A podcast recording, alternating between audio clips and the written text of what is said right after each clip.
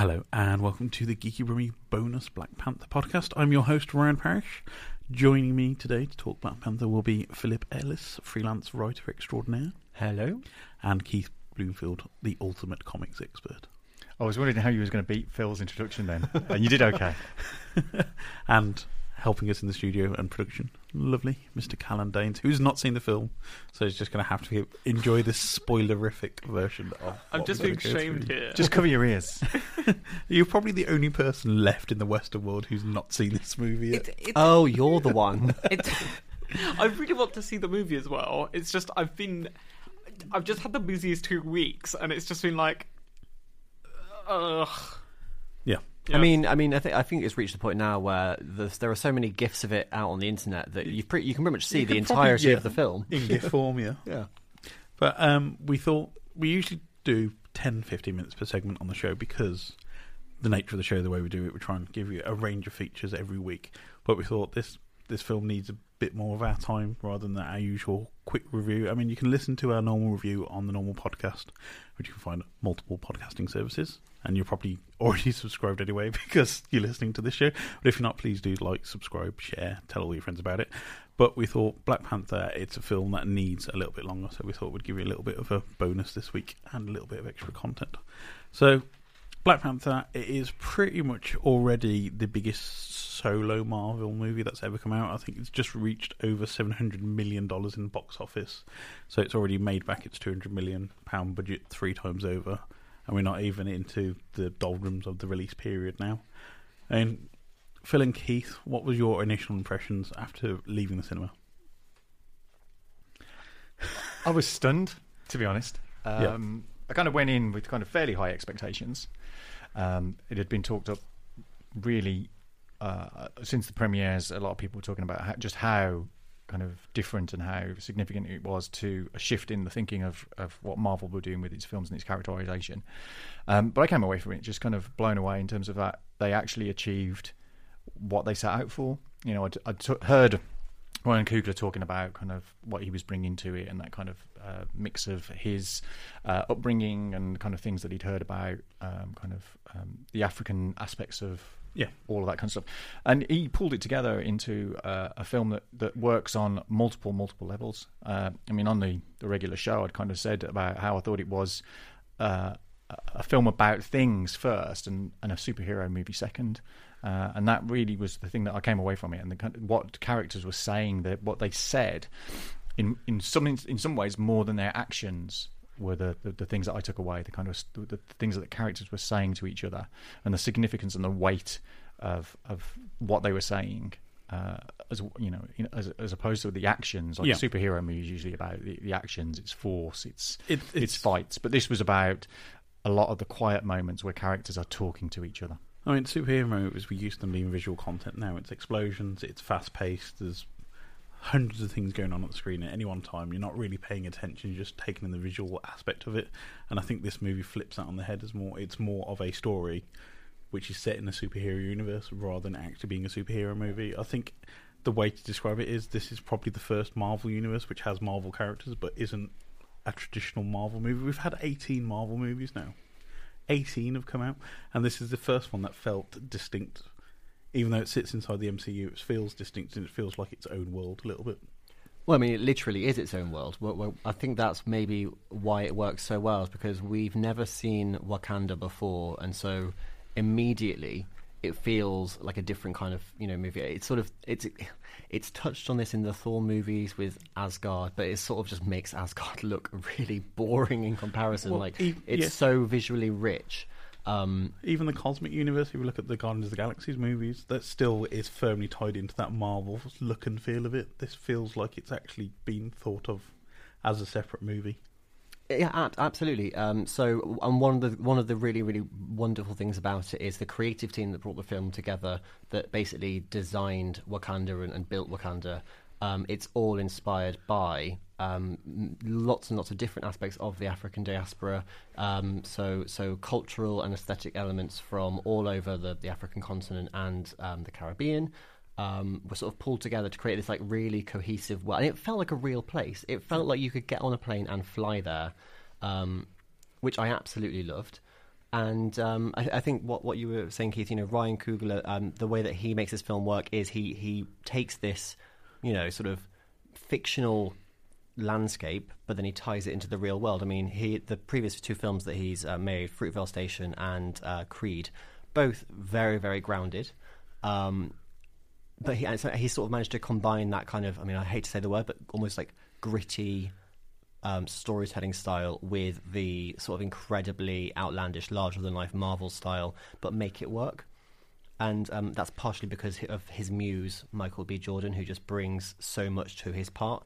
But it's also just every character in it feels like a real person. They and it, they, it, it, it's it's the most fleshed out any characters have been in all of Marvel. It gives it gives the characters room to breathe. Um, it gives you time to get to know them. And like like Keith was saying, you know, um, just scenes where people are hanging, standing around talking are the most compelling. Yeah. Even though, as with any Marvel film, it's incredibly visually stunning, but in a different way. It's not buildings falling down. It's not massive explosions. It's rhinos in armor charging across the, the, the screen. The basically. yeah. It's it's um yeah, and I, I I was I was absolutely blown away too. Um, the pressure on it was so high. My expectations were was so so high, and it just yeah it blew them out of the water. I mean, this is a film Marvel's been plotting for a long time. So back in 1992, there was original plan to do the movie with Wesley Snipes as Black Panther as T'Challa, and I'm actually really glad that film never happened because I think Wesley Snipes in Blade, which is actually still a Marvel property, that's actually a really good... You forget that Blade is a is a is Yeah. a comic book. It's movie, a comic yeah. book, yeah. And the first Blade film is a really good film. We'll not talk about the other two as much, but the first Blade film felt really good comic book movie, and It was very dark '90s comic book. Yeah, But I was going to say, but it's it is of its time completely. And now you've got Black Panther, which is well rounded, and it suits more the culture of now, where it's it's more inclusive. It feels a lot more like it's it's for the generation. it, it's it could not have come out at a more like pivotal relevant time, time. yeah. Absolutely. Um, and I think that's where all of the film's strengths are. It's this sort of celebration of black excellence and incredible female characters. Mhm. I think it's what Marvel have done so well throughout. I mean, you talked the, the fact that we've got 18 Marvel Universe Yeah. films, and I think it's it's how Marvel have constructed their films. I don't think they've gone at them. You talk you talk about th- things like Blade Yeah, and perhaps the early Fox X Men.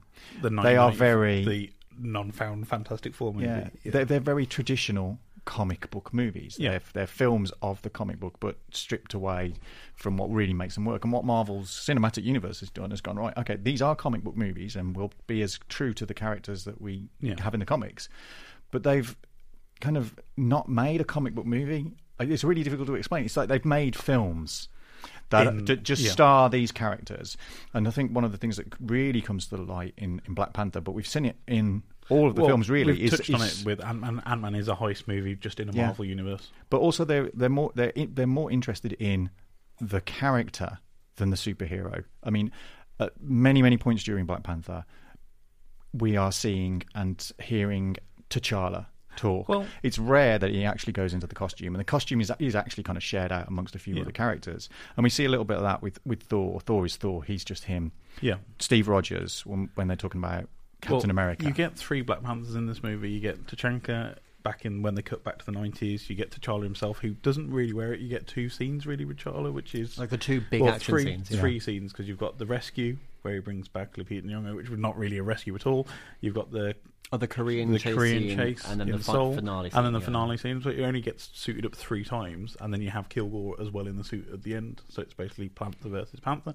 But And there's a third suit, which I Yes. think we know who that's going to. yes, but it was great to see that as well. Though it's it's kind of it's not relying just on the superhero. So if you go back and watch Iron Man or Iron Man two or even Iron Man three now, it is all about Iron Man. You don't get much Tony Stark in it. It's all about when's he going to suit up, how's he going to suit up, what's the suit look like, How many toys are we going to sell? What yeah, what new version of the suit has he got? What what tricks has he got up his sleeve this time? And even Captain America, who you think would just have the same suit all the way through, has a different design in every movie he's been in. Well, the beauty for me about the Captain America films is that it's Steve Rogers' story. He's he's Captain America second to being Steve Yeah. Rogers, which is why it works in things like uh, Winter Soldier and, And Civil, Civil War. War, He's- he, he literally gives up that title in Yeah. terms of pursuing what he believes as Steve Rogers. And you get that set up in the first Avenger is that he will stand up to a bully, and it's Yeah. like you can knock me down as many times as possible. And I think that's where characters like T'Challa as well really Yeah. work is that you believe in them as people, and their strength doesn't come from their super ability; it comes from their innate decency and wanting to do the right thing, which is which is beautifully beautifully turned upon its head in in this film, where you have Eric Killmonger, who is coming from a very similar starting point as T'Challa, but because he's come from the, the the- western side, he's seen you know where T'Challa's lived in a protected um, lived in environment. The Wakanda is a bubble. If Yeah. you think about it, it is completely disconnected from the rest of Africa. It's disconnected from the rest of the world. In T'Chaka going to the UN in Civil War is pretty much their first appearance. That's been in society for a very long time. Is them coming out for these peace accords, and you get that si- signaled at the end of the movie with the UN scene where T'Challa comes back and says Wakanda now wants to.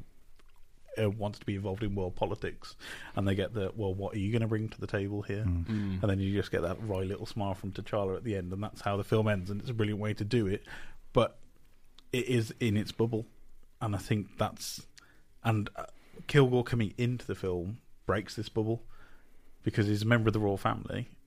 Uh, he can prove that he, he's part of the royal family, and it's that breakage of we can't just be hidden away from the world anymore. We, our, our impacts and actions, T'Chaka's impact uh, action of leaving him there has had such a, a devastating effect on the world. Because if, if you hear when we're talking, um, Martin Freeman's character tells about Kilgore's backstory, he's been assassinating presidents, he's been disrupting countries for years, he's basically like this black ops specialist, and that's never dealt with in the film as such. But you can see T'Challa's realization when that gets told to him is. We do have an effect on the outside of the world, even though we're pretending to be in the background. And I like that um, Lupita's character Nakia sort of she embodies that view from the start as well, saying we have all these resources, we have all this that we can share, Yeah. and if we stand by and be isolationists and do nothing, then then what does that make us? You're Because- worse than the colonists that Yeah, I mean, and, But- I mean the the Yeah. whole um, idea of Wakanda as you know this is Africa without colon you know colonialism. Um, I, I love the sort of um, thriving potential that it shows. You know, that uh, if you, you've got a character like Shuri who has never she's grown up without ever experiencing racism, without ever experiencing misogyny. It's a bit like. Um, You know, Themyscira in Wonder Woman, where it's just Yeah. this sort of paradise that's never had patriarchy, and and you see this this girl who has grown up to really, you know, live and embody her entire potential and be this kind of com- like completely amazing character because she's not had those limitations placed on on her. But then she goes out into the outside world. exactly, and she, she wants experiences. and she wants to share her Yeah. technology. She wants to to help. You know,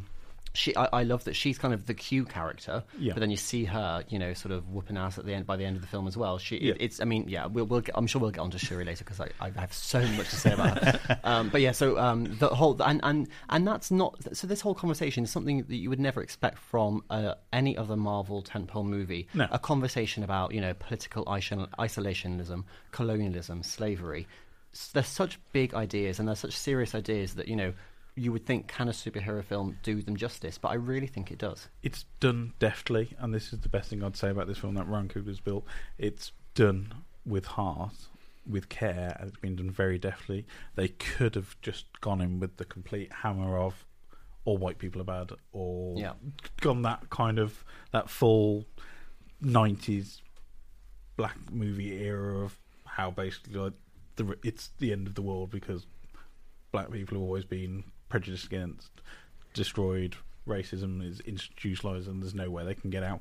But it was done very carefully with uh, Kilgore's story, which is Killmonger as a character has experienced that. We got 1992's projects in LA, which is where we start the story off, and Yeah. he's fatherless, and he's about to bring himself up through that period in time. And you can imagine what that kind of feel was in the early 90s. I mean, we've seen documentaries, we know what happened with the Rodney King beatings, and they kind of touch around it, but they say about this is pretty much an awful time for black people in America. I, I did quite like the fact that he actually starts it off in Oakland, Yeah. in, rather than kind of like the more traditional kind New of York New or- York or, yeah. whatever it is. But again, that's because that that's where Ryan Coogler's Yeah. grew up. So that he knows Yeah. that that part of, of, of the city, and he knows the kind of history of uh, how uh, people moved across the country to Yeah. escape persecution or whatever it is, and kind of settled and and, and grew up and, and built communities in, in, in LA and Oakland in particular. Um, but it's, it's the deftness that it it, it Yeah. handles the themes. It doesn't shy away from them.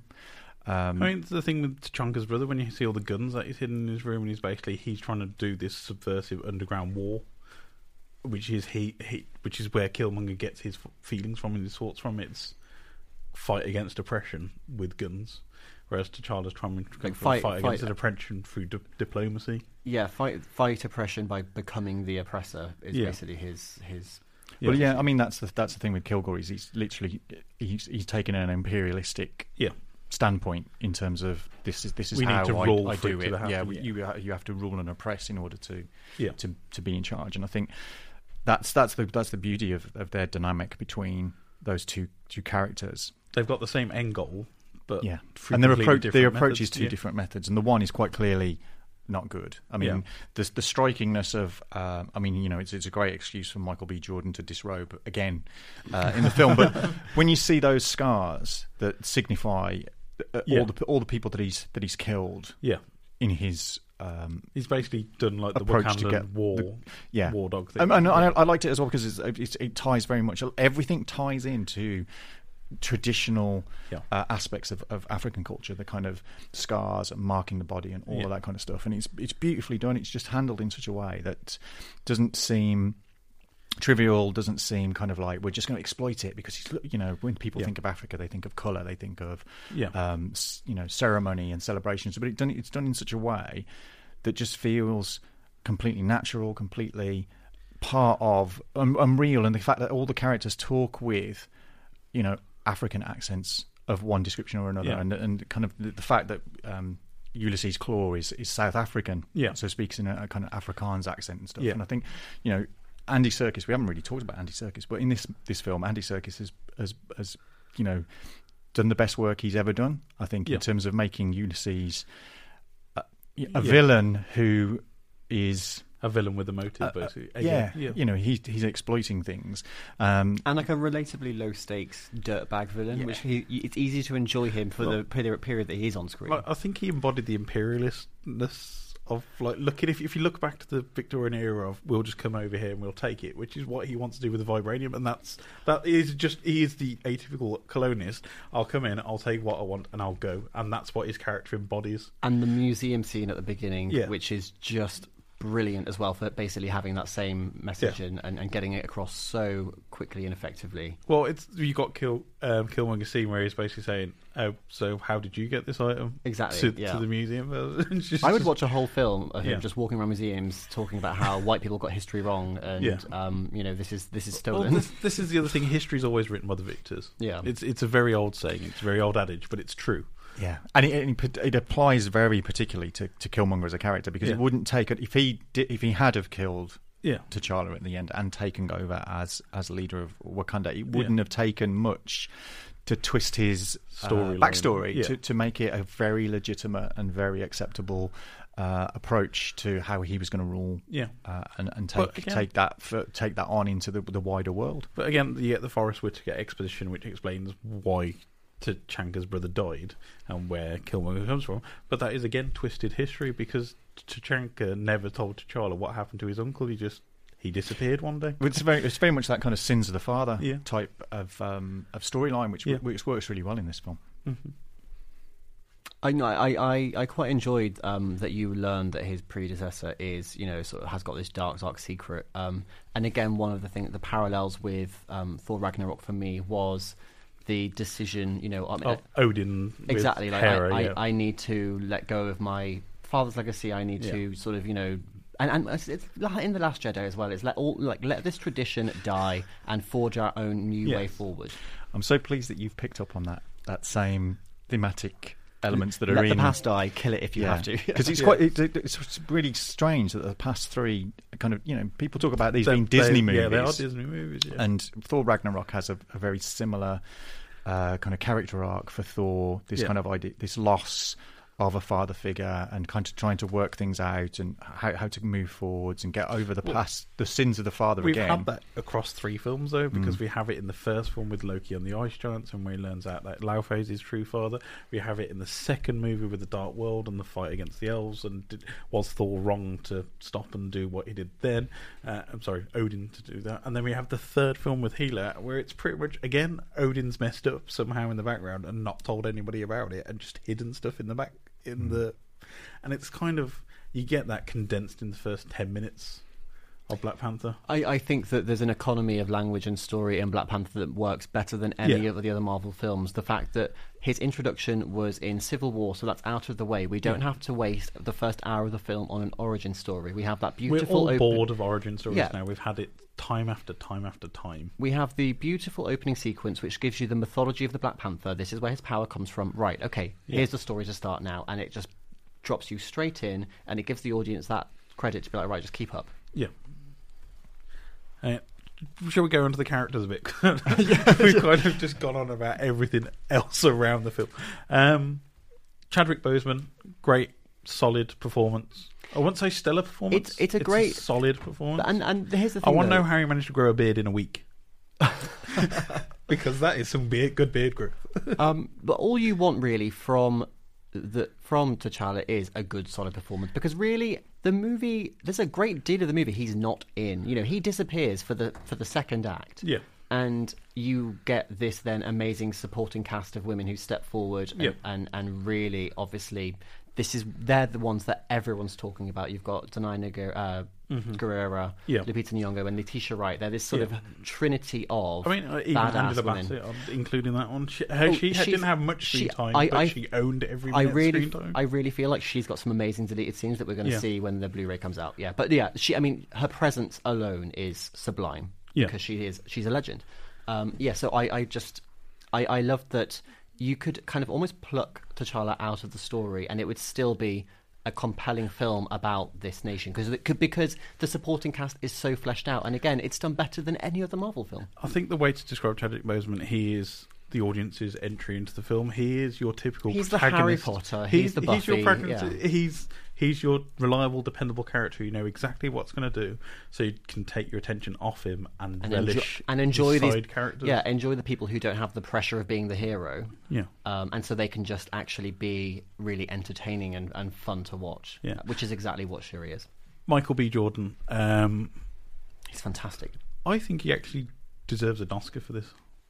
So, He's the first, one of the first villains for a very long time, where I've actually wanted to champion him. he is. Well, I mean, as, again, as villains go, his motivation is so understandable. It's it's Yeah. it's really um, a sort of Xavier Magneto dynamic where they. You, you, you, Yeah. you, you can absolutely see where They're, they're, they're both, both coming from. trying to reach the same goal, Yeah. but through different methods, Um, and that's what you do get with that Xavier Magneto and dynamic. It's it's the same with you know the with the just with the way the action and the climax unfolds in the film. You know, with other Marvel films, it's entire cities getting destroyed. It's these sort of you know larger than life aliens that you can't really relate to. Whereas Yeah. the hero and the antagonist in this story are both so so human that it they're just yeah. Michael B. Jordan's character is summed up in his final lines in the movie. The, those final lines, I would say, are instantly as iconic as the "Tears in Rain" speech from Blade Yeah. Runner. They Because are you've uh, got they that- are so powerful. Well, you've got that scene where Chadwick Boseman lifts him in his arms and carries him out, and you can see, you can feel the empathy that um, T'Challa has for Killmonger. It's like, I want you to be my brother. I, I, I, I've, I've missed this kind of thing. You just like you could see him thinking in his head, "This is the It's- cousin it's I a- should have always had." Yeah, and and, and, And his, his father basically Yeah. um, just completely let and he wants down. to reconcile. He wants Yeah. he wants to basically bring him back into the family. He can feel like he wants him to be able to live that Wakandan lifestyle and become that. And Killmonger rejects it all completely. Yeah. From his point of view, it's like, why would I want to survive when I'll just be put in bondage? Throw me into the sea like he would have done my ancestors. Oh yeah, it's just that that ending was. Um, But he finally got to see his Wakandan sunset. As it was well. just, and, and that's it. How how often is it that you see a film where it's sad when the bad guy dies? yeah. It was it was no, it was beautiful. And I think he acted per- perfection in every scene he was in. Uh, even He bit- even had like the humor. Hey, Yeah. auntie. It's just like that's those two words were just so good. Well, the bit with when he kills Cole in the movie, and he just Yeah. sacrifices. Yeah, you who- think you you know? Cla- Don't, don't forget, he Cla- also shoots his girlfriend. in the Yeah, that's has- what I'm saying. He just sacrifices her completely to get to his end goal Yeah. because he's that driven, he's that determined, and that's what he wants to do.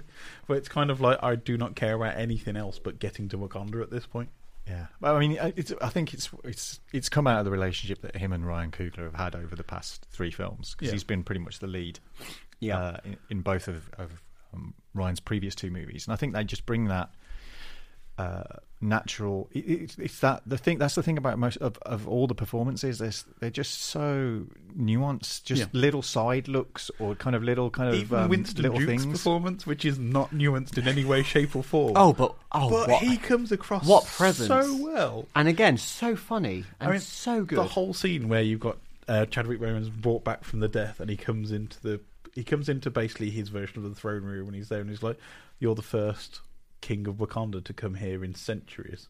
And it's kind of like we're still your people, and it's kind of like you get a replication of that whole colonialization Yeah. and them breaking away and them going to live their own life. It's like isolation within isolation here, and it's Yeah. like you can understand that he needs to reconcile with his own people first before he can reconcile with the rest of the world. And there's little beats in there that are kind of uh, echoing things that have happened Yeah. between characters in, in the comics history as well, which is quite quite interesting. That whole kind of like we don't get to see a lot about that kind of fifth tribe of, of Wakanda uh, Yeah. as well, which has which has quite a lot of um, impact on Yeah. the, the comics version of, of the story. But they just they just pull it all together in such a way that makes great sense. I mean, you know. Um, the whole kind of armored rhinos and Yeah. all the all the, rest of it in the end that they just treat the source material as well because they've they, it's the most deft comic book movie I've ever seen because you've got the brilliantness of the characters and bringing in the modern culture yet at the same time they've respected the source material as much as they possibly can with the films. I mean looking at Guardians of the Galaxy Volume 2 uh, let's just change who Star-Lord's dad is because it will make sense for one film even though it didn't really work that well. I think that's ego being Star Lord's dad is the worst part of that movie because it just makes no logical sense in any way to the plot, and it's just would shove the ego in. Whereas if they'd stuck close to the plot, bringing through J'son of Sparta, I think that would have built better for the later movies. But here they've kept as close to the source material as they can physically get away with and make a good movie at the same time. I mean, I really want to see the original four-hour cut of this film. Oh, my, me too. Absolutely, me too. I, I mean, yeah. So it's it's an two hours and Two ten and a bit, minutes. yeah. Um, and I, I wanted more. I wanted more. Uh, I, I, you know, even with the post-credit scenes, I, I wanted more. Well, that's the only bit where we refer back to the MCU, and I enjoyed that they didn't bring Steve Rogers into this because that would have ruined the movie by bringing Captain America in. Oh, for sure. And again, with um, I mean, spoiler, spoiler, spoiler. But um, Bucky as I was as I was walking out of the cinema, I was like, oh, so Bucky was in Wakanda the entire time. Like he could have maybe come in handy, but Yeah. we did. He wasn't necessary. And and also just on a thematic level, Yeah. um, that character, you know, didn't Well, need to be no. there. So Well, yeah. we didn't. Uh, Steve Rogers probably being away, being nomad at some point. He's probably knitting his black and yellow cape as we speak. but it, it felt like they could have shoehorned him in, but they resisted. That I'm so glad they didn't. I mean, the, Yeah. with Martin Freeman's character, he didn't really, really need to be there. Yeah. He had a likable enough little arc. I mean, I, Well, if you I, think about where this movie's set, it's pretty much bang on straight after Civil War. It's his first time coming home after the explosion. that's right. Yeah. So it- in the arc, we've had no time of this, and Steve Rogers would normally be flopping around in the background. But I'm glad that, that yeah that Captain America wasn't there to draw focus. That it Yeah. was all on the the royal family essentially. Yeah. Um, shall, shall we swap to the ladies now?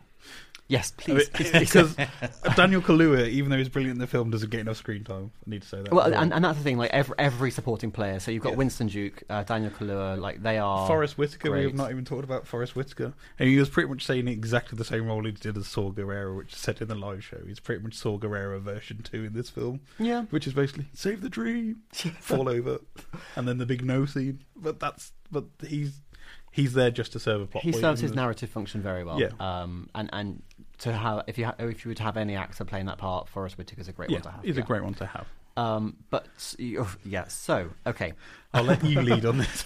So my problem with every action movie that claims to be all about girl power, and this includes the Marvel films, is there's always a scene near the beginning where a female character is you know, um, either kidnapped or beaten down or underestimated in some way, I can tell so you- that she can then surprise the audience by actually being able to like do a high kick and stuff. I can tell you the exact scene which is in the Avengers, which is when Black Widow She's Scarlett tied to a chair. is tied yeah, to a chair, exactly. Um, and she's completely underestimated by the people who've. and it's like, oh, you know, you expect women to be weak, but actually they're strong. And I We- love that from the moment they are Iron on Man screen. Two, Happy versus Scarlett Johansson Yeah. in the boxing ring. Oh, Yeah. she's flipped him over. and, it, and it. I, I'm just glad that, that we do not waste a single instant by having the female characters of this movie have to earn anyone's approval. From the second that Okoye and Nakia are on screen, they are formidable. When you meet Shuri, she is just an absolute Even joy. Shuri, who would expect with a weak character, she comes out fighting with the two Well, earthquake she's, arm six- she's a sixteen-year-old girl. You you know you would think as the big brother, he'd be like, you know what, Yeah. like stay down, stay stay downstairs or whatever. But um, she's the smartest character, I think, canonically in the in the Marvel universe. Oh. I can't wait for her and Tony Stark and Tom Holland to get into a room together to see what they're going to come up with I during mean- Infinity War. Her, oh my god! I, I I don't know if she's going to be in Infinity War. I really really hope so. Just because I We I want have a more lot and more of and more. we have a lot of Wakanda in Infinity War I know the trailer, so I'm O- assuming they're Okoye going to. is in the trailer. Yeah. Um, and Letitia Wright isn't. So I, I mean, I yeah, she's just. And what I love is that you could very easily have made her the comic relief because she Yeah. really is. You know, she and she she. What I love it also is she just plays the little sister so so well. With the what are those? What are those? And she's just like just roasting him. Like he's a superhero. He is the He king. He is the king, yeah. And she is just like, your shoes are stupid. You're dressing like dad. You're so lame. and it's just hilarious. But then also she's constantly inventing new things, and Yeah. she's got these amazing gun things, which I didn't realize until I saw the poster are shaped like panthers. Yeah, mouths. Panther. Yeah. did you Um, not see that when you I, see it? oh, uh, yeah, so uh, it, everything about her is just marvelous, and I could go on about her all day, but I'm going to let someone else speak now. she she grounds T'Challa. That's Yeah. she she she's the she's what still connects him to Wakanda, even though he's off and, uh, and Yeah. stuff. Shuri is the is the is the person that that, that is his his connection to Wakanda. She's his you know she's Yeah. the root of of who he is. Really, I think that's the, that's the thing, and the, the, the whole interplay between them as brother and sister works brilliantly. It is that it was a really. Uh, heartfelt genuine feeling Yeah. it, it, interaction between the two of them, and, and like Phil saying that the idea that, that these women are just It's, They're- it's they're as- great they're to as- have as powerful as everybody else. Protagonists who don't have to go through that journey, as you've said, Phil. And, And- it's great just to have role models for young Well, women coming up now. and who the can, fact that because there's not just one token woman it's not like oh that this one woman has the burden of representation she has to be all things to all women Yeah. there's f- four women in the main cast so there's enough of them to be for them to be different And they've to pretty have much- different characters I'd say they've pretty much got equal, screen, uh, equal, if not more, screen time than um, the most of the male side characters. Well, yeah, because really they are. I mean, in any other movie, his bodyguard, uh, Yeah. Danai Gurira, would be played by a guy. Yeah. Um, the parental figure, Angela Bassett, would be played by a guy. I Yeah. mean, the love interest, uh, Nakia, obviously would still be a woman because she'd, Hollywood. but, she she'd be, she be a wouldn't- weak woman. Yeah, She'd- she wouldn't she'd be just be the- there as a love interest. She wouldn't that's be a spy. She wouldn't be as politically savvy as she is. You know, she wouldn't have. have she wouldn't be given all of the dialogue that she No. is. What I liked about their love story was it was just like, oh, and by the way, she's his ex, and they're going to have a kiss at the end. But really, ultimately, she's just another intelligent woman, basically telling T'Challa to get his crap together. The only weak part I'd have is none of the female or side characters have really their own agenda. But that's that's not. I, I would say it's not because they're all in aid in in service of T'Challa's plan. No. It's because they are all in service of Wakanda. Yeah, And so that's that that makes it okay. and they play that out. They actually it's front and center in the story when when you get to that point when he is defeated and it's like, what I now have to follow my king. The Yeah. whole kind of traditional elements of Yeah. it. But the women do give us some of the most beautiful and, and brilliantly shot action sequences. Yeah. The whole bit in Korea. Oh my god, Um, the wig! when the I wig- was sh- my my wig was snatched in that scene. but just the, the the way the way she moves. I mean, and I know she's she's done a lot of good work in in, in The Walking Dead. Yeah. So as, as Michonne, we already know that she can handle herself in terms Yeah. of action scenes. But that whole sequence in in in Korea was just amazing. The way the hot the way you just go, Well, oh my the god, that they- is she just so doesn't. fantastic. She doesn't need a super suit. She's already a superhero before. yeah. And then when when they go running after the bad guys, and they go, "What about T'Challa?" and they just go, "He'll catch up." Like It's- they're- it's they fine. are just they're like, you know what? We we don't have time for this right Yeah. now. We're going to get on with it. Well, you, you saw a hint of that in Civil War when you've got um, is it Scarlett Johansson's character walks up to the Oh, car and And she she says, gives her the "Move look. or you will Yeah. be moved. Well, Yeah. you get a, and you get T'Challa a, goes, "We haven't got time for this now, Yeah. but get- maybe in the future." you get a you get a touch of that when um, when Ross touches him in the in the bar in Yeah. the casino scene, and she's like, "You just You do not don't touch touch, him." him." Yeah. That's like you know, and Yeah. but and, and and it's just there. It's just there in the looks and the way the, the characters carry themselves. And it's like this is just it's just so well acted, and everybody looks so just you know the whole costume designs and and the, the way the characters look. It, it's, it's the most attractive Marvel film to date. You know, Yeah. it's it, every inch of it is just beautiful. It's it is a, it is played to perfection. Yeah, I mean, even Martin Freeman's character, who I I enjoyed his character. He's pretty much the new Coulson. I think it's the He- only time I've ever liked Martin Freeman in anything. Well, he fair. he's pretty much the new Coulson. He's pretty Yeah. much a side character who needs to be there to serve a part of the plot, but you don't have to have him as a main focus in the universe. He he did very well. Uh, we did the whole foreshadowing. Oh, ex ex Air Force pilot. Oh yeah. Yeah, and it's pretty much that's your job to do. But that was great to see as well. Uh, um, moving on to the culture of the so we've got pretty much a concept album out of Kendrick Lamar off the back It's of so good. It's so so good. I've been listening Yeah. to it for the last couple of days non-stop. I have actually heard this. One of the best albums of the year. It is great to see support for something like this because they could have just done same as done with Guardians of the Galaxy.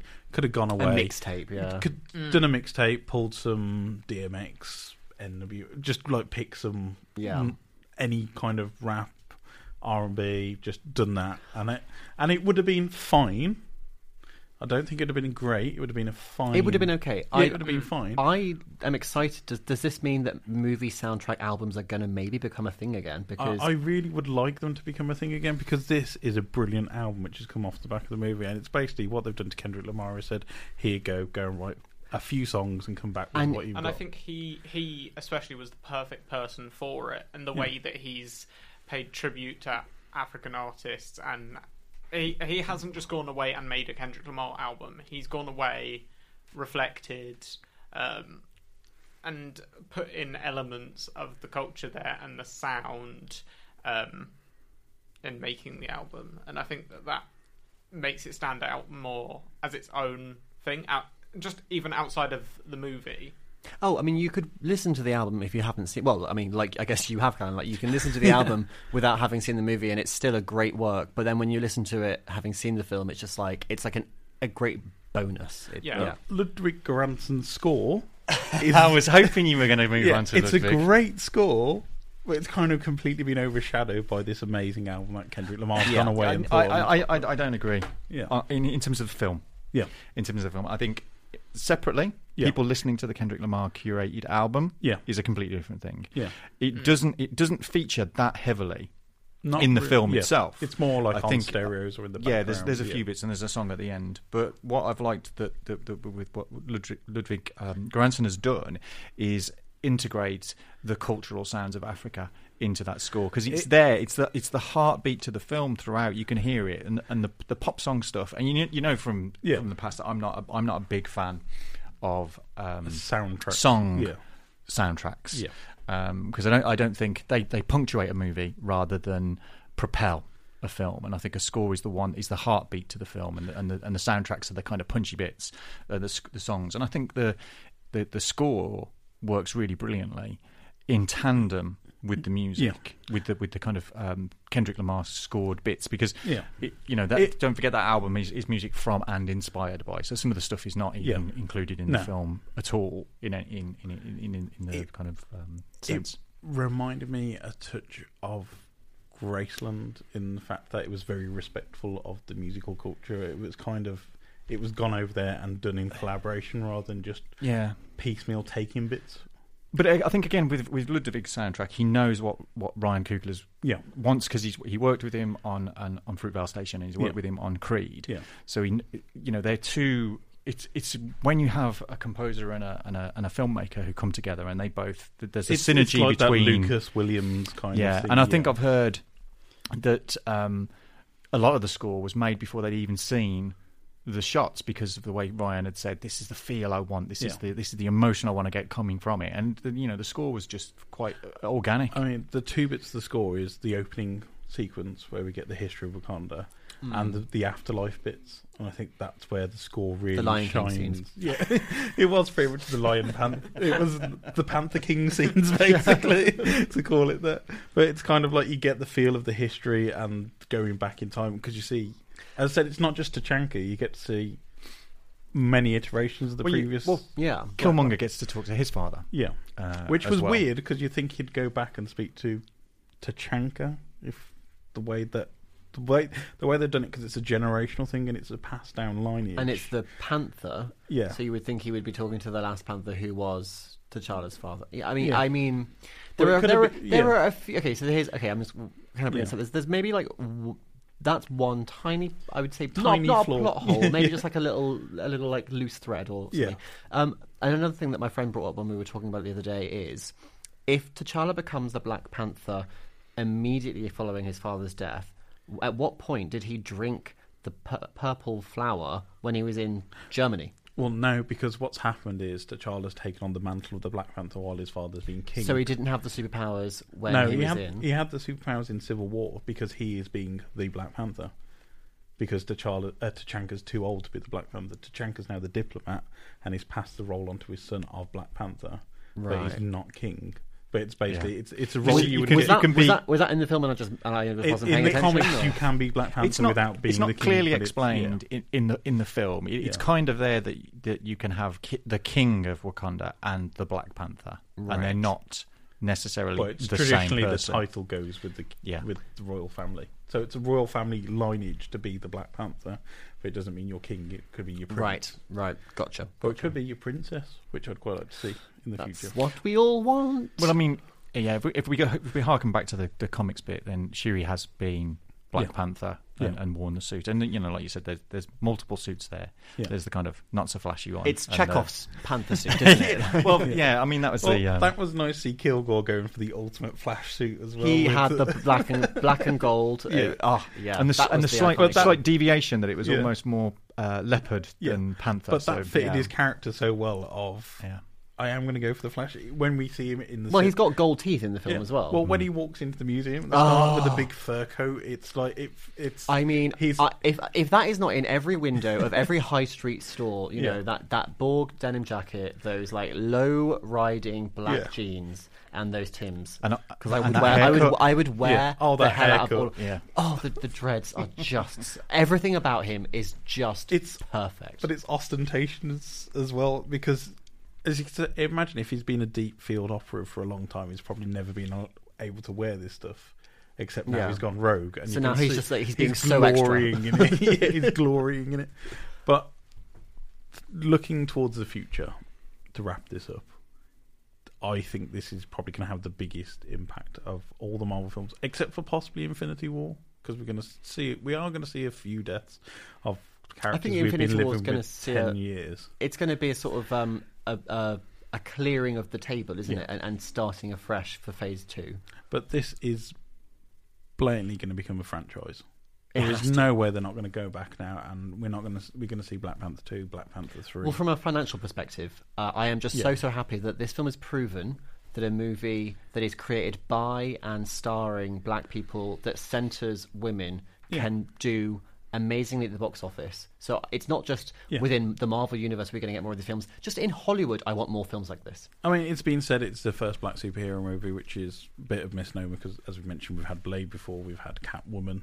It's not Yeah. the first. It's the first Marvel it's cinematic first- universe. It's the first movie that's had a budget of this size to be able and to that's tell had the story properly. the the marketing and the studio all behind it, and it's just an it's it is a it's a phenomenon. It's Yeah. a, it's a it's just, But- yeah. I mean, everybody was worried that the only audience who would go and watch this is Marvel, Marvel Cinematic Universe fanboys, people who watched all the other films, and they thought they didn't really have a sort of audience. So it's great to see that Yeah. there is a normal audience that will still go and see this film because that was the other joy of this film. You can go in and watch it without having to watch the rest of the Marvel Universe movies. that's that is something I loved about it is that Wakanda is this world that's separate from the constant New York of, of the Yeah. Marvel films. It's just and apart from like you say, yeah, there's this the, the very brief flashback at the beginning and the post credit sequence. other than that, it is entirely self-contained. Yeah. I think it's it's what Marvel are doing well, and hopefully they'll continue to do as they go forward. Is bringing in directors and giving them the freedom to create movies I mean, that they they kind of want. From what Taika Waititi as well. Yeah. Yeah. Come on, th- th- this, these they're just proving that this is what works. um, from what I've heard, the way Kevin Feige does it is the movie's going to start at this point. This is going to have happened before the movie, and the movie needs to end at this Mm. point because this is what follows the movie. So it needs to start here. It needs to end here. The middle, that's your domain. And I think that's a brilliant way to do it. So you'll probably go in and say, "Here's the entire history of the character. Here's the entire history of all the side characters." You go away. You make the film that best fits Yeah. this start Yeah. and end. Well, both both Taika and and uh, Ryan Coogler are not died in the wall. no, Know everything about the the, Um, the Taika characters and Waititi stuff. is pretty much the the best indie director ever with stuff like um, What We Do in the Shadows, Mm. uh, Eagle vs Shark. They're complete indie films with And you not much budget at all. And you would think maybe, oh, will that indie sensibility translate to a summer blockbuster? But it absolutely did. But what it, what it does, it gives these directors who've been, Yeah. as I said, Creed's not really an indie film, but it still feels it's got an indie feel to it. Yeah, I mean, it, it, uh, Creed in a wa- in a- it is It's like a, almost an indie film, but it's just ti- it's because it's tied to Yeah. the Rocky franchise, which is kind of um, it's a small film though. Yeah. yeah, and you can say these small. What what's the best part about this is with smaller film directors, Mm. they know how to say characterization is what needs to lead your film. yeah. You don't rely on the big explosion. And Yeah. we've seen that in Justice League because they threw so much CGI at your face with the visualization, and they think they can still get away with this 15 year ago superhero movie of just if you entertain the eyes, you the audience won't care. Yeah. That they'll just go and watch it. It's Yeah. a dumb popcorn flick. overwhelmed by spectacle. Overwhelmed by spectacle, that is a perfect way to sum it up. And what Marvel has learnt is you can give the spectacle, but people, for to remember movies and to continue to be buying into the franchise, they want stories along with it. Well, it's that it's the age old adage of, of we connect with the characters. We Yeah. we need we need people on screen to identify with, and I think that's that's that's a big reason why Black Panther has been so phenomenally successful. Is it's the the first time in a in a long time in a big blockbuster movie, a huge proportion of the American cinema going audience have got characters they can go. Yeah. That is me. That And- is that is the that is the character, and you know it's why Black Panther as a comics character Yeah. became so popular. Is it was it was introducing for you know for the first time characters that people could Um, identify with and recognize themselves in. And he's born out of counterculture. Yeah. The character itself, if it, it mm. fell on that wave of counterculture. I mean, the best way to describe the film, it's a show not tell movie, because most of the performances and the nuances is unspoken, but the way it's been delivered, the cinematography, the sound, it all builds up to give you this entire backstory of a country that nobody knew existed unless you've ever read the comics. But it feels, as Phil said, it's a real place. You can feel it's had history. You can feel it's gone through multiple iterations, different versions, and it feels like, as you said, it's grounded. It's a real place that you can go and live in. I, I would say Wakanda felt more real after two hours than Westeros did after six seasons. Yeah. but Yeah. to sum up the movie, what would be your one thing to say to the audience? Uh, if you haven't seen it already, Callum, um, it's it's just I, I I mean what I love is this is the number of people I'm, I've I've I've seen talking about it who are on their second or third viewing of it. So it's just if you're a, if you are if if you're not a Marvel fan, it, there's there's gonna be so much here for you. Um, yeah, it, there's just There's rhinos in armor for a start off. Exactly. Exactly. Yeah. I, I would just say um, if you have um, a little girl, take her to see it, and, and she'll love it, and she'll thank you for it. And she'll want a Shuri doll from the Disney shop. Oh yeah. Oh, yeah. That, that I'm just thinking now that um, over the over the years I've had to buy a few of these kind of um, quite large dolls, but Yeah. Shuri in the kind of like the, the traditional costume. Oh. Uh, oh, what a magnificent doll! this that would corset's make. uncomfortable. Yeah. Get, Yeah. get this thing wrapped up. along. I, I, I think I might be investing in a few uh, action figures uh, for that. But Keith, just something up for yourself. Um, I I just think it's probably one of the most uh, culturally significant movies we've had in a long time. That, that that's that's being seen by a very broad audience.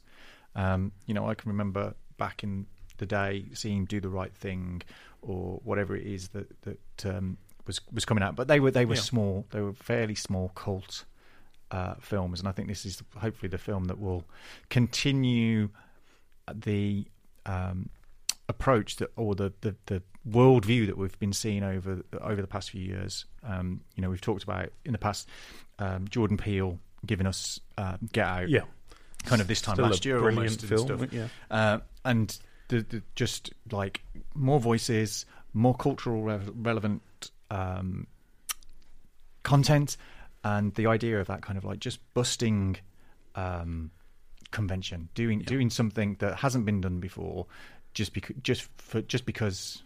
I mean, it's something we've all seen before. We've all seen car chases. We've all seen um, hero versus villain. We've all seen this whole story of um, arrogant prince gets thrust into a Mm. role that he's not ready for. It's all bit, most of the plot, if you think about it, has been repeated again and again and again in Oh, different the- movies. The the plot, like The plot is a by oh, the token, like the, the sort of the mechanisms of the plot. It's have- by the Are all numbers. familiar, Yeah. but what's so fresh about it is, I think, well, a you've got you know just an amazing cast, an amazing like di- diverse cast and creative team, um, but also it is like the the the themes that lie under that are Yeah. so different to anything we've seen before.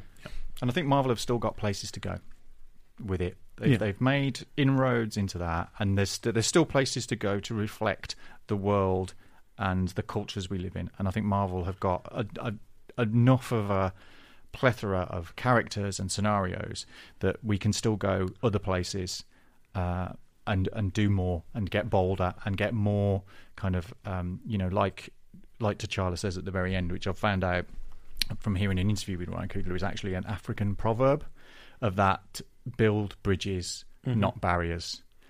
And, I- and I hope that's something that the kind of the Marvel cinematic universe is pushing towards this pushing the idea of a world where we are together and bonded and we are reaching out to each other to connect um, rather than kind of isolating ourselves and building walls and building kind of you know making ourselves isolated. So i'm kind of like i want to Yeah. see more of that.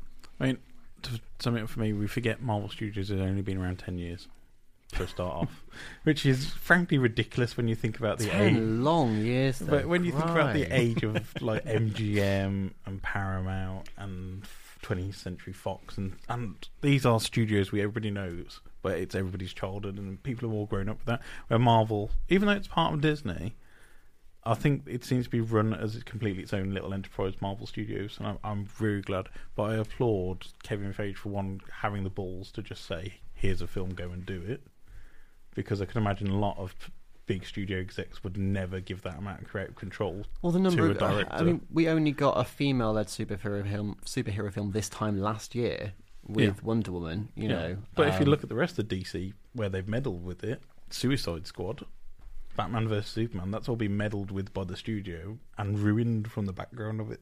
yeah, Whereas uh, yeah. Marvel just say, "Here's a film, here's your budget, you know where it starts, you know where it ends. Your job is to build the universe in the middle of it, and we'll provide support." And the way it, it feels like it's been structured as we're here to support you through this film.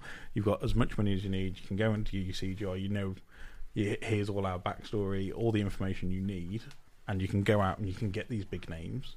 Because I imagine people like Forest Whitaker don't come cheap. well, Angela Bassett. Yeah, If It's like 200 million budget on pretty much a director who's had two previous movies. yeah yeah. Chadwick Boseman, who's not really been a big name. He's well, he's he's made his name playing very earnest, uh, sort of historical figures from Yeah. Black history. You know, But- he was in Selma. Um, Yeah. So yeah, I mean, he, he he was sort of a good like stable presence for the, for Yeah. the main. But if you think, if this film had been made 15 years ago, it would have had probably a quarter of the budget and not very much support from a big motion studio.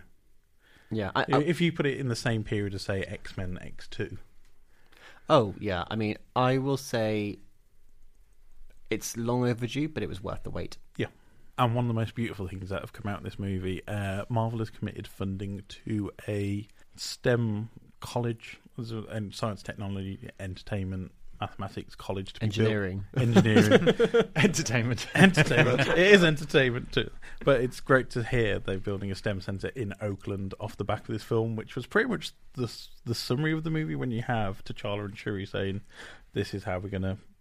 pay back." I mean, I think it's great. Also, one one of the things that um, we touched on, obviously, that we loved about Shuri is it's um, it's great to see a young girl be the STEM character, Yeah. who who is completely immersed in science and technology. You know, Mhm. um, and I mean, yeah, if if, if Letitia Wright is going to be you know doing teaching classes at that STEM center, I want to go. I mean, I, I think that's fantastic as well. Just sort of giving back to the community in a way of helping. And that's the thing. I mean, Marvel. There's no obligation to do this at all, No. but it's great to hear them supporting the background of the film. It's, I think it's one of those things that they've been quite visible of doing uh, over the course of their ten, their ten years of of actually doing some very important community engagement work off the back Yeah. of it. And as your daughter summed up, Keith, it's not our problem, but it's our job to fix it. What was it? Oh, think it's um, it's not, Not my fault. It's not my, Not my fault, but it is my problem. But it is my yeah, problem. yeah. Sorry. I think that, I think that's a very relevant um, thing of like Yeah. you know the, things happened in the past Yeah. that we didn't direct directly influence, but we have to be dealing with the repercussions of that in Yeah. a in a in a sensible uh, and profound manner. And the I think it's message of the whole film is conciliation and collaboration, not anger, which is Yeah. a brilliant Yeah. thing for us to finish on. I think. yeah. Thank you for joining me, gentlemen. I've enjoyed collaborating with you. It's been a conciliatory. Phil, where can we find you online? Uh, you can find me on Twitter at Philip underscore Ellis. That's Philip with one L and Ellis with two. Keith, where can we find you online? Uh, on Twitter on hardluck underscore hotel and without the underscore pretty much everywhere else and fi- trying to figure out when I can next uh, go and see Black Panther. And hit and retweet on anything with Wakanda Forever. Well, oh, yeah. Well, that I mean, we haven't even touched on on the kind of the fallout. Yeah. the I'm- online love for this Yeah. I film. mean, um, just just to, an, an, an added thing is I I follow a lot of comic book artists and people who are influenced and, and adore comic book stuff. But uh, there's a whole tsunami of artists putting out illustrations of the characters from the film.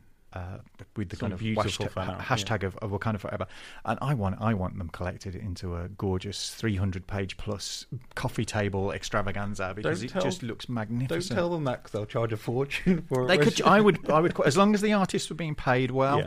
I would quite happily slap down 30, 40 quid for a, a, a well, Wakanda Forever, Yeah. um, slip-cased, beautifully bound piece of art. Um, but yeah, so if you if you're checking them out online, um, just have a follow of some of these artists and then give them a follow because there's there's a lot, there's Yeah. an awful lot of, of uh, female artists out there as well who are just kind of putting out such Yeah. magnificent work. Uh, and it, you know, if we can support all of these people, it would just be fantastic. Mhm. Callum, thank you for putting us up with us and spoiling the movie from start to finish. You haven't spoiled it that much for me. I don't think there's much left of the plot that we didn't touch on, but But that really doesn't matter. Just go No. in and, and just be visually blown Soak away. it in. have, have we convinced you this is a film you need to see? Yes, I mean, I go, going into it when I first heard about it, it was a movie I wanted to see. Now it's a movie I feel like I need to see, and I feel like because it's not just another sort of MC, uh, it's not just another MCU. It's not a by, num- by the By nu- numbers yeah. superhero movie. yeah. Um, so because of that, I think it's it holds more weight. Just seeing the uh, just seeing like the reaction to it, you guys talking about it, as, as you say, Keith, the reaction on Twitter, how people have engaged with the movie. I think it's it's it's definitely more important than that. And we've got Um, a Kendrick Lamar. Yes, you did.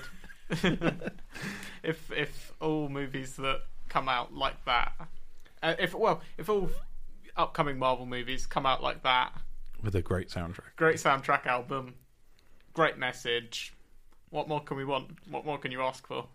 Um, as you say, people fed up with constant explosions, over the top action. And origin stories. Huh? And origin stories. Oh yes. Ugh, no more origin stories. Thank you, Callum. Where can we Right. find you online? Uh, you can find me on Twitter at D A Y N E S Radio, all one word. Um, D A Y N E S underscore radio on Instagram. Um, what about you, Ryan? Thank you, Callum. You can find me at Ryan Parrish, which is my personal Twitter, but you can find us all usually Brum Radio Saturdays noon for the live show. Uh, podcast, as you've probably been aware, is on your most favourite podcast service where you found this beautiful piece of work. Please leave us a rating, a review. Yeah. Really does help people find us. Yes, and, And- if you've enjoyed it, just drop us a tweet or drop us an email to hello at geekybrummy. Uh, dot com or find us on Facebook. You can find us on Instagram, Find us on YouTube YouTube, yeah, where we go to events and have lots of fun. And at geekybrummy.com. yes, geekybrummy.com where we can find beautiful articles. And pretty much that's it. Thank you very much for joining us. Thank you for listening to this bonus episode. It's been a little bit of a tonal shift, I'd say, to our usual podcast. I feel like I'm on NPR. I feel like this is, yeah, we've been very um, Here in my turtleneck. so, uh, very sobering, very Yes. serious. But if you want to hear all four of us and more being idiots, which we normally are, don't forget to join the usual episodes. But that's pretty much it for us today. Thanks. Bye, everybody. Thank you. Bye. Wakanda forever.